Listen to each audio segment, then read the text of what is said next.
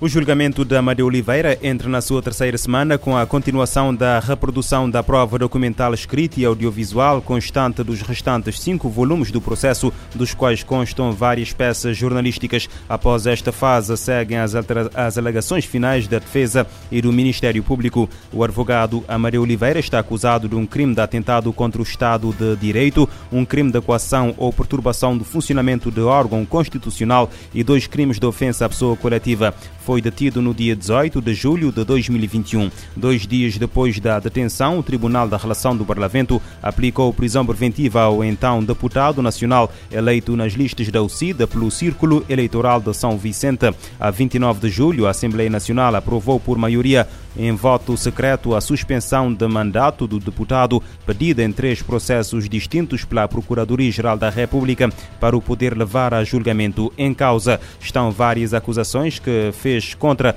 os juízes do Supremo Tribunal de Justiça e a fuga do país do condenado por homicídio Arlindo Teixeira em junho do ano passado, com destino a Lisboa, tendo depois seguido para a França, onde está há vários anos emigrado. Arlindo Teixeira era constituinte da Maria Oliveira, forte contestatário do sistema de justiça caverdiano, num processo que considerou ser fraudulento, manipulado e com falsificação de provas. A Maria Oliveira assumiu publicamente no Parlamento que planeou e concretizou a fuga do condenado condenado, de quem era advogado de defesa.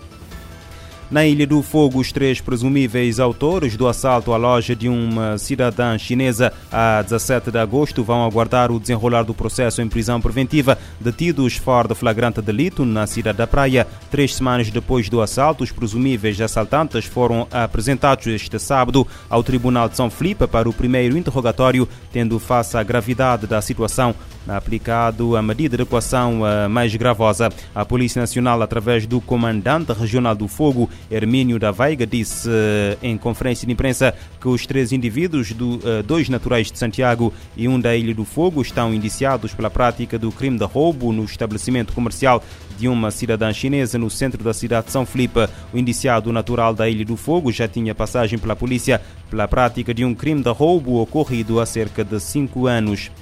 A escravatura moderna aumentou uh, em todo o mundo nos últimos anos, impulsionada principalmente pela pandemia de Covid-19, com quase 50 milhões de pessoas forçadas a trabalhar ou a casar no ano passado. Revelação feita hoje pela ONU. A informação consta no último relatório publicado pela Organização Internacional do Trabalho e pela Organização Internacional para as Migrações, com a organização não governamental Walk Free Foundation. Segundo o documento, a ONU quer erradicar a escravatura até 2020. 2030, mas no ano passado havia mais de 10 milhões de pessoas em situação de escravatura moderna, do que as estimativas globais para 2016. Cerca de 27,6 milhões eram pessoas submetidas a trabalhos forçados e 22 milhões uh, casadas uh, contra a sua vontade. De acordo com o relatório, mulheres e meninas representam mais de dois terços das pessoas forçadas ao casamento e quase quatro em cada cinco delas estavam em situação de exploração sexual sexual comercial.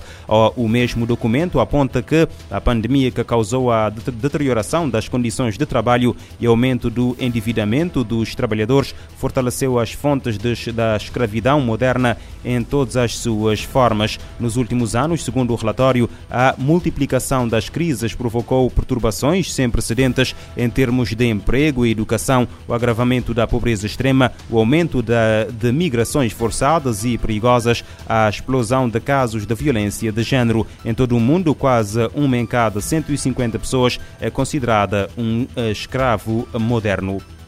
O primeiro Congresso Global eh, de Vítimas do Terrorismo, que decorreu entre os dias 8 e 9 destaca a necessidade de mais apoio ao grupo a nível físico, médico e psicossocial. O evento decorreu na sede das Nações Unidas. A semana do primeiro Congresso Global de Vítimas do Terrorismo juntou mais de 600 participantes nos dias 8 e 9 de setembro nas Nações Unidas. Representantes de diferentes setores abordaram proteção, lembrança, reconhecimento e acesso das vítimas à justiça, bem como apoio e assistência a ser dado ao grupo. A vice-secretária-geral das Nações Unidas destacou que é preciso apoiar as vítimas e sobreviventes do terrorismo. Para Mina Mohamed, solidariedade e auxílio devem ser prestados como obrigação moral e o imperativo humanitário e de direitos humanos. Na ocasião, a vice-chefe da ONU afirmou que os terroristas nunca prevalecerão se forem amplificadas vozes e opiniões de vítimas e também de sobreviventes. A ONU enfatizou o dever de se garantir apoio abrangente às vítimas. A meta é reconhecer e proteger o grupo em campos físico, médico e psicossocial. Da ONU News em Nova York, Eleutério Gavan. Nações Unidas ressaltam que a narrativa de sobreviventes deve ser mais saliente em relação ao discurso dos responsáveis pelo tipo de atos.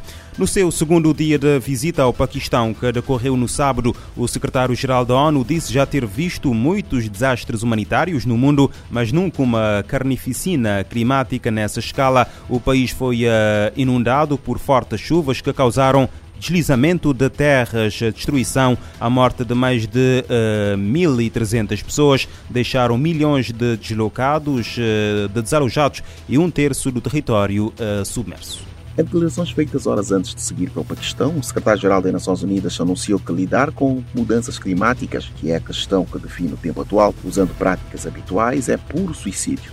António Guterres disse a jornalistas em Nova York que pedirá apoio em grande escala para o Paquistão durante a visita ao país, que tem agora um terço do seu território submerso devido às chuvas de monção das últimas semanas. I'll be flying to Pakistan to express my deep solidarity with the Pakistani people and to appeal for massive support of the international community to the Pakistanis in this hour of need. O líder da ONU enfatizou que na viagem ao Paquistão expressará profunda solidariedade ao povo e pedirá apoio maciço da comunidade internacional aos paquistaneses em hora de necessidade após inundações devastadoras que vêm sendo testemunhadas. De acordo com a organização, a dimensão da crise humanitária não tem precedentes. Estima-se que 33 milhões de pessoas já foram afetadas pelo desastre. Guterres destacou a importância de estar atento à destruição das mudanças climáticas. Chefe da ONU disse que pessoas tendem a esquecer que há outra guerra que o mundo trava contra a natureza, que a natureza contra-ataca. Da ONU News em Nova York, Eleutério Bevan.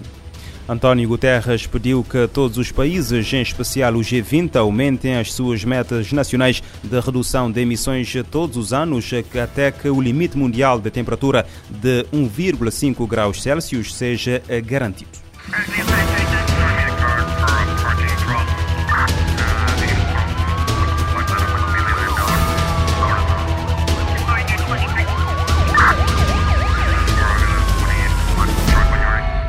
Este programa está disponível em formato podcast no Spotify e em radiomorabeza.cv.